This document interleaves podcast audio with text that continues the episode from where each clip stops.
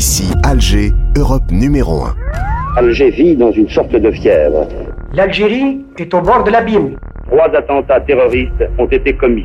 Les 60 ans des accords d'Évian. Pauline Jacot. 1er novembre 1954, sur le sol de l'Algérie coloniale, un groupe encore inconnu, le Front de Libération Nationale, le FLN, se prépare à passer à l'action. Entre minuit et 3 heures du matin, il y aura 70 attentats, 7 morts. La France ne le sait pas encore, mais cette nuit-là marquera le début de 8 ans d'insurrection indépendantiste, 8 ans de révolte, 8 ans d'attaques, de répression, de torture, de traumatisme, 8 ans d'histoire douloureuse, passionnelle, dont les plaies sont aujourd'hui toujours ouvertes et d'une actualité permanente. 1er novembre 1954, la guerre d'Algérie est déclarée. Ici, Alger, Europe numéro 1. Épisode 1. L'embrasement.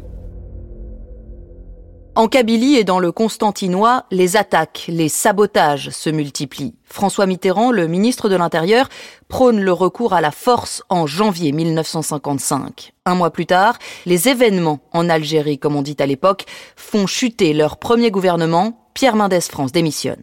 Je ne cache pas mon émotion. Je ne cache pas non plus ma peine. Non pour moi, bien entendu mais parce que je crois que l'entreprise à laquelle s'était attaché le gouvernement que je présidais était bonne pour le pays et que je regrette qu'elle soit maintenant interrompue. Euh, en tout cas, je suis sûr que ce qui a été entrepris par ce gouvernement ne sera pas perdu et je souhaite de tout cœur que le gouvernement de demain poursuive ce que nous avons commencé parce que ce que nous avons fait, c'était pour le bien du pays. L'été suivant, au mois d'août 1955, des émeutes éclatent dans le nord constantinois. Côté européen, le bilan est donné à l'unité près, 123 morts. Côté assaillant, la répression de l'administration coloniale est terrible. Elle aurait fait de 10 à 100 fois plus de victimes. Jacques Soustel est à ce moment-là gouverneur général d'Algérie. Il n'y a d'ordre durable que si la force est mise au service de la justice et de l'humanité. Quoi qu'on dise, quoi qu'on prétende, deux communautés ethniques et religieuses distinctes mais associées, ancrées côte à côte par l'histoire sur ce sol, doivent vivre ensemble. Il n'est pas humainement concevable que l'une élimine ou extermine l'autre. Il n'est pas conforme aux impératifs de notre temps que l'une domine l'autre. Il faut, en dépit de tout, qu'elles coexistent l'une avec l'autre et qu'elles retrouvent la paix, la paix dans l'égalité. Les élections législatives de 1956 voient la victoire du Front républicain. Guy Mollet nomme le général Catroux à la place de Jacques Soustel. Pour les Français d'Algérie, c'est un très mauvais signal. Catroux est perçu comme libéral, le symbole de l'abandon, tout l'inverse de Jacques Soustel qui, lui, n'a jamais voulu négocier avec les rebelles. Il quitte l'Algérie. Dans la foule, Charles Finalteri est présent pour Europe 1. Ici, Alger. Depuis qu'a été connue officiellement mardi soir la nouvelle de son départ, depuis ce temps-là, Alger vit dans une sorte de fièvre. Aujourd'hui donc, alors que nous nous trouvons sur le terre-plein de la gare maritime et que des milliers et des milliers d'Algérois sont massés sur les rampes qui dominent cette baie que vous connaissez peut-être et qui est magnifique, malgré le temps légèrement menaçant, depuis 11 heures ce matin, sans cesse, les Algérois se sont marchés sur le parcours et maintenant, au point final, de rassemblement, c'est-à-dire sur ce terre-plein de la gare maritime. Le gouverneur général vient de pénétrer maintenant dans l'enceinte de la gare maritime, tandis que les, clairons résonnent et que la foule scande sous stèle avec nous. Les gens maintenant agitent drapeaux, agitent chapeaux, foulards, les applaudissements crépitent de toutes parts. Le ton monte dans les cris à l'adresse du gouverneur. On voit par-dessus la foule, je vois des mouchoirs blancs, je vois des chapeaux. Véritablement, c'est aujourd'hui une manifestation, comme je dois le dire, de mémoire d'Algériens. Je n'ai encore jamais eu l'occasion de voir. Là-bas, dans le fond, des étudiants, des anciens combattants ont pris à bras le corps M. Jacques Soustel, l'ont monté sur un tank. Je me demande si même il pourra arriver jusqu'à nous, car nous nous sommes mis près de la petite porte d'honneur par laquelle il doit passer pour se rendre à bord, au premier étage, à bord de l'El. Sur le pont du paquebot, il salue la foule. Le 2 février 1956, Jacques Soustel regagne la métropole. Quatre jours plus tard, sous une pluie de tomates, le nouveau président du Conseil, Guy Mollet, entre dans Alger sous les yeux de Charles Zanettacci. Voici maintenant la Delahaye du président du Conseil. Monsieur Guy Mollet descend.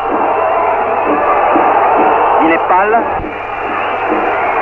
Il est précédé d'une centaine de journalistes environ, qui sont tous euh, assez mal à l'aise si j'en juge par leur physionomie.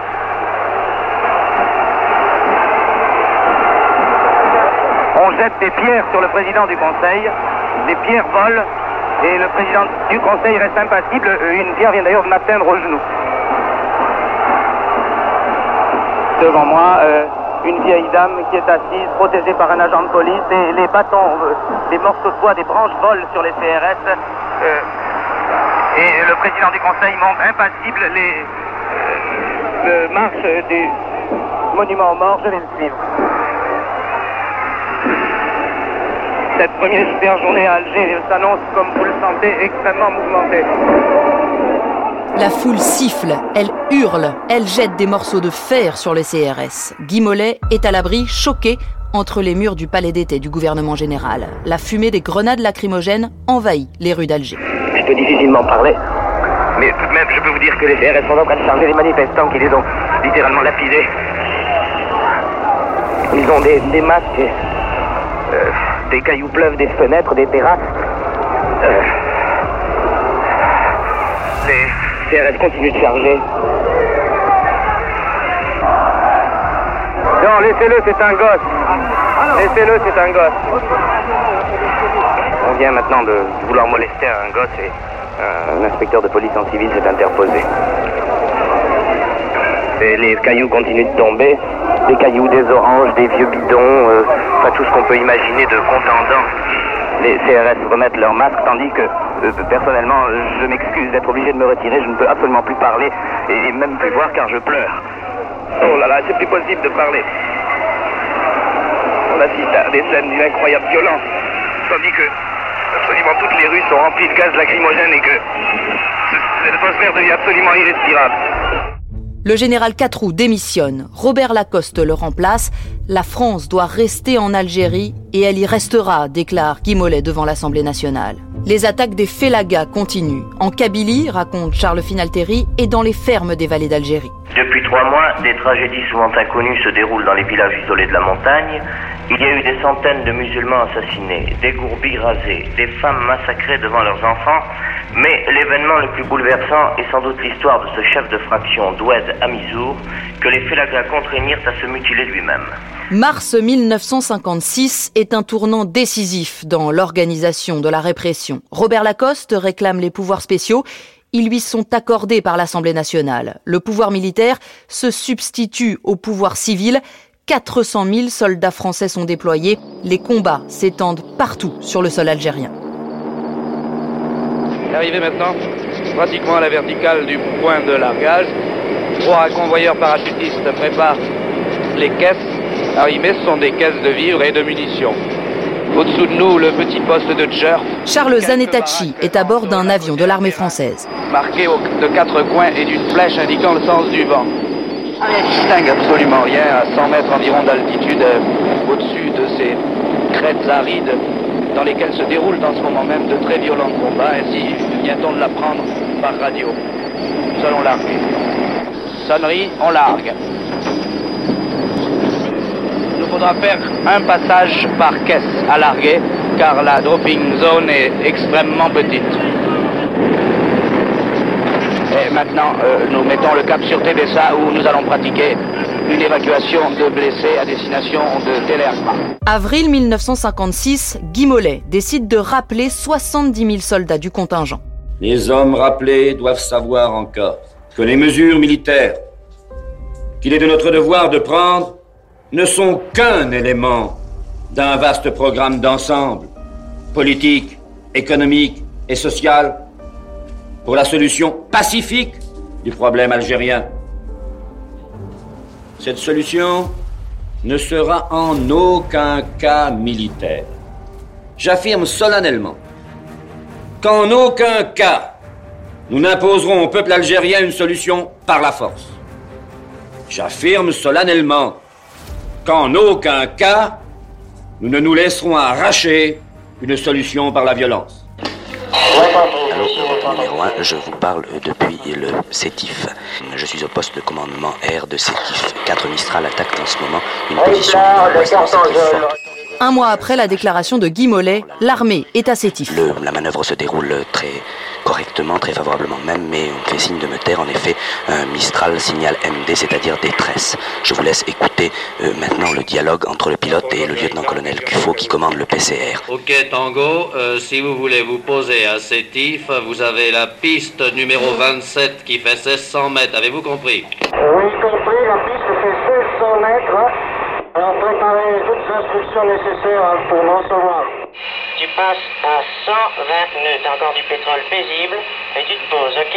Ok, on va essayer. Hein. Pour le Mistral, en priorité, qui va cracher sur votre terrain, envoyez fusée, envoyez fusée pour repérage terrain, pour repérage terrain, et tout moyen, et tout moyen pour Mistral, Tango 4 qui va se poser en crash sur la ventre, avez-vous compris? Ok, crash face à l'ouest.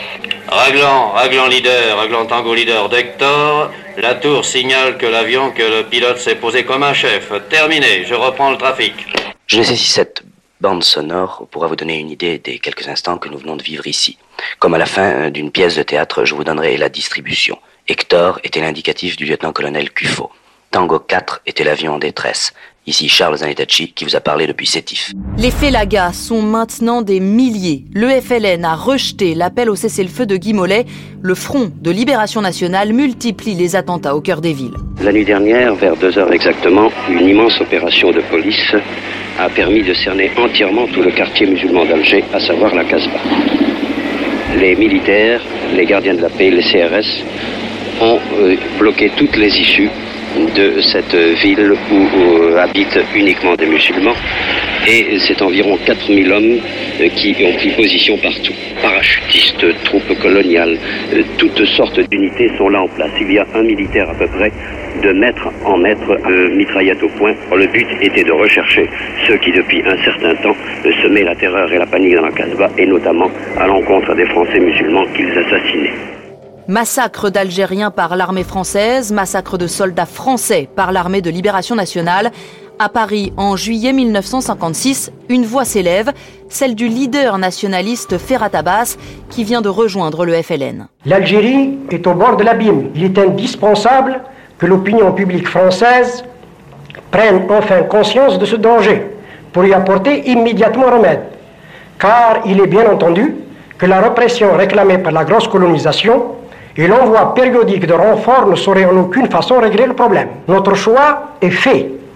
C'est en élevant l'Algérie au rang d'État fédéré et en associant tous les Algériens sans distinction au gouvernement de leur pays qu'il sera possible de réaliser un équilibre harmonieux entre tous les éléments ethniques et en même temps les conditions indispensables d'une coopération fraternelle du peuple français et du peuple algérien. L'essentiel est que chacun, à la place où il se trouve, comprenne qu'il est urgent d'agir pour édifier une communauté franco-musulmane libre et fraternelle.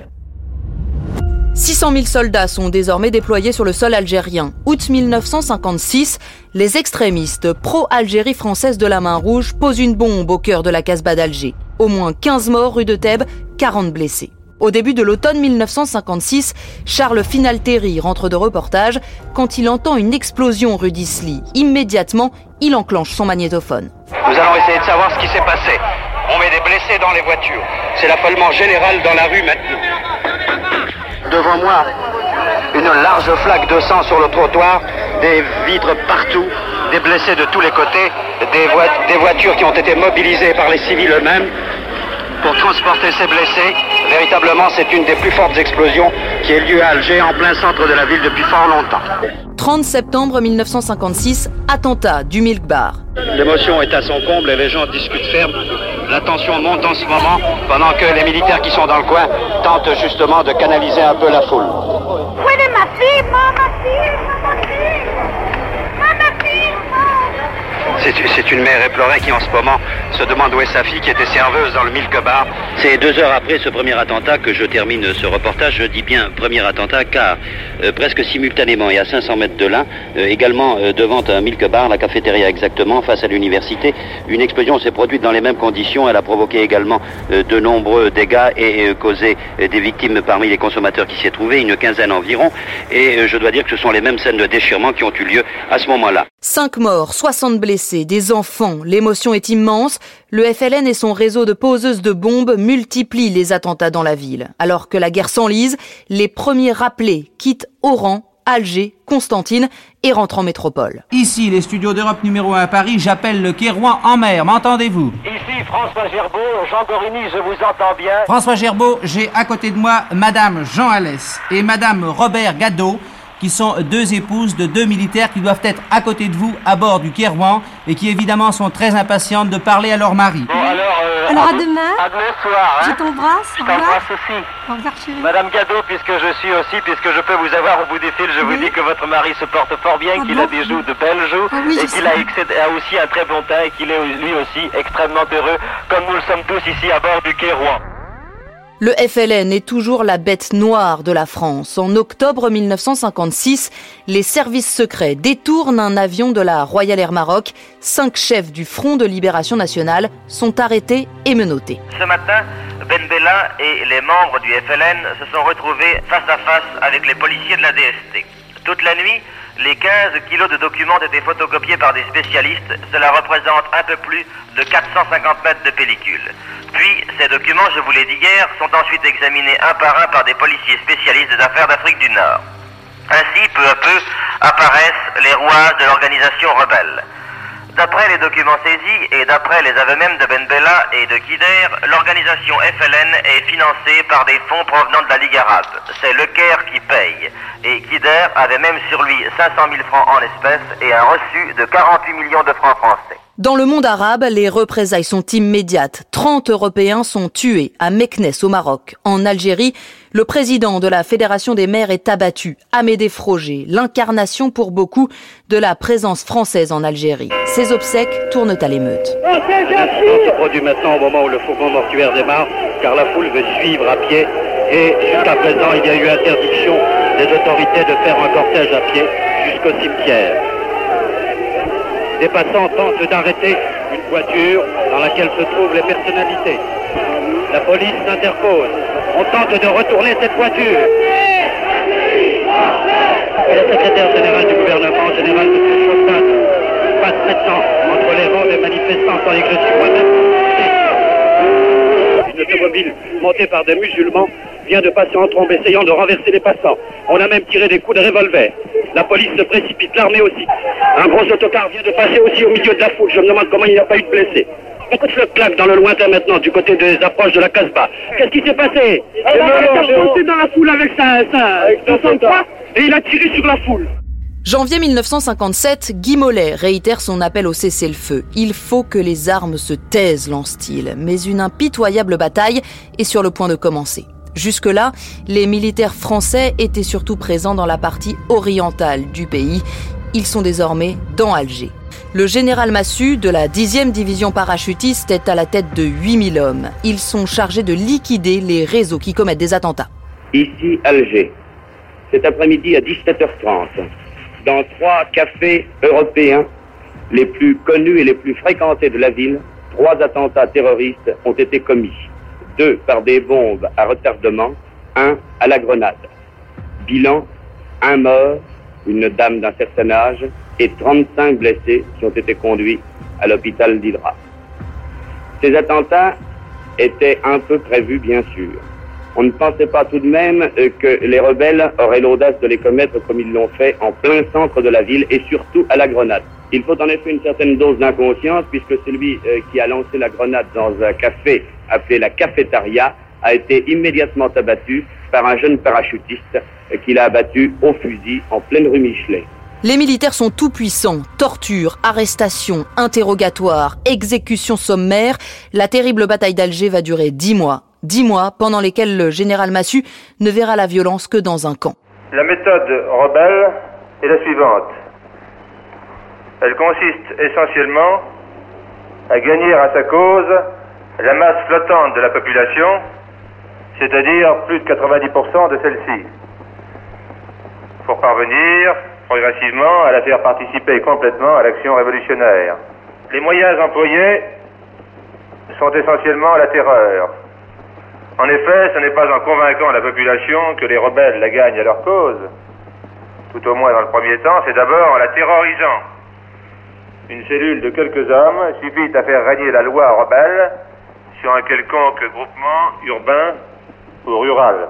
Au moment où dans la presse, un soldat français dénonce l'utilisation de la torture, en Algérie, le colonel Bijard vante le mérite de ses troupes. Alors le bilan, en un mois et le suivant, en gros 400 terroristes de l'organisation arrêtés, 50 euh, tueurs ayant 60 attentats à leur actif, 25 terroristes de la filière des bombes, 10 terroristes de la filière trafic d'armes, une centaine de chefs de secteur, de quartiers, de groupes et de cellules, 215 propagandistes, collecteurs, boîtes aux lettres, etc.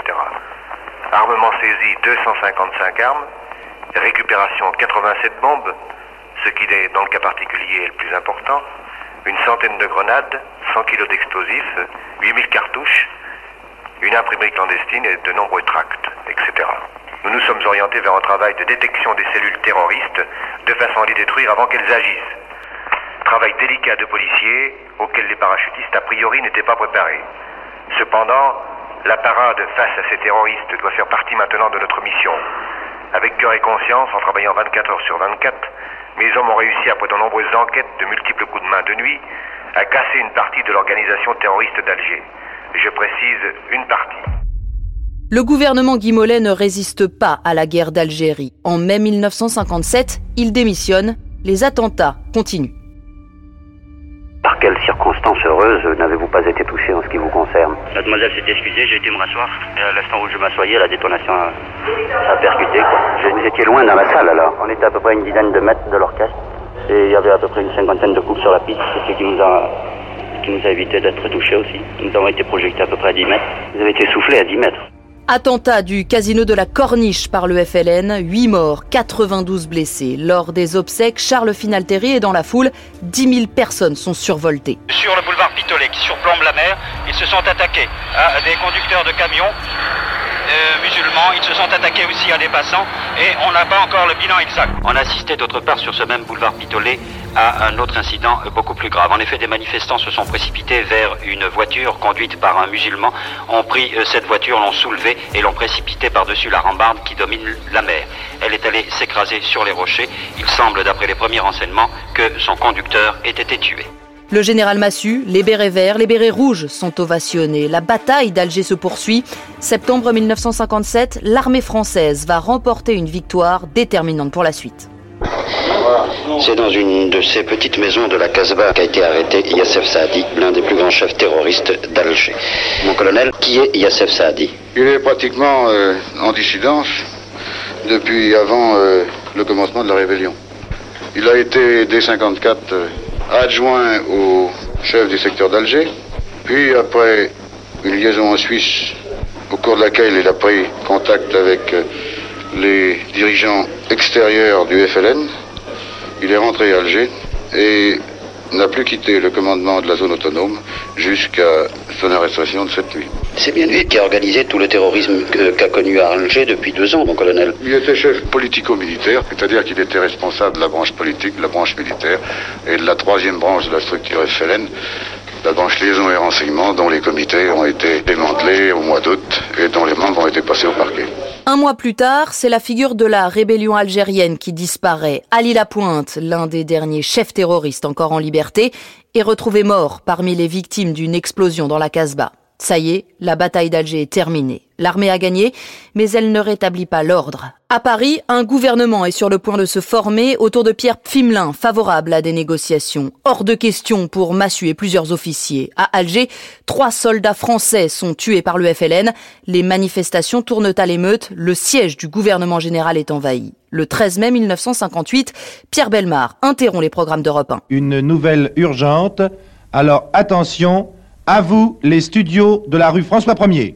Euh, Louis Roland Naï vous a annoncé tout à l'heure, dans une information donnée à une heure inhabituelle, qu'un comité de salut public, civil et militaire venait d'être constitué à Alger. Maurice Siegel, directeur de l'information sur Europe numéro 1. Le comité de salut public est composé des colonels Ducas, Trinquier, Tomaso et d'un groupe de sept civils qui seront chargés des liaisons entre la population et les militaires.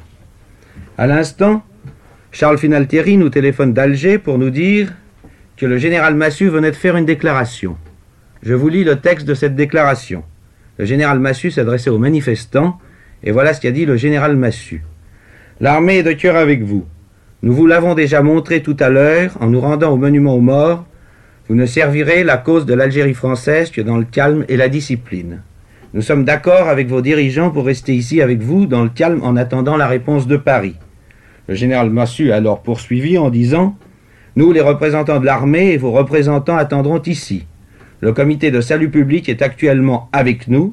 Ils ne quitteront les lieux que lorsque le conseil de salut public sera formé à Paris. Je tiens à vous dire ceci, vu l'importance des événements qui se déroulent à Alger, aussi l'importance du débat qui se déroule actuellement à l'Assemblée nationale, nous vous tiendrons au courant de toutes ces informations tout au long de la soirée, jusqu'à une heure comme d'habitude, et s'il le fallait, nous prolongerions l'antenne, c'est-à-dire jusqu'à 3 heures ou 4 heures du matin, selon l'importance des informations. Je vous remercie de votre attention. Les partisans de l'Algérie française se soulèvent, c'est la rupture avec Paris. Le nouveau président du Conseil, Pierre Pfimelin, n'aura aucune chance en Algérie. Un homme est attendu comme le sauveur, c'est l'homme de la libération, le héros de la France libre. Il va bientôt occuper à nouveau le devant de la scène, c'est le retour du général de Gaulle. Retrouvez tous les épisodes d'ici Alger, Europe numéro 1 sur europe1.fr, l'appli Europe 1 et toutes vos plateformes d'écoute.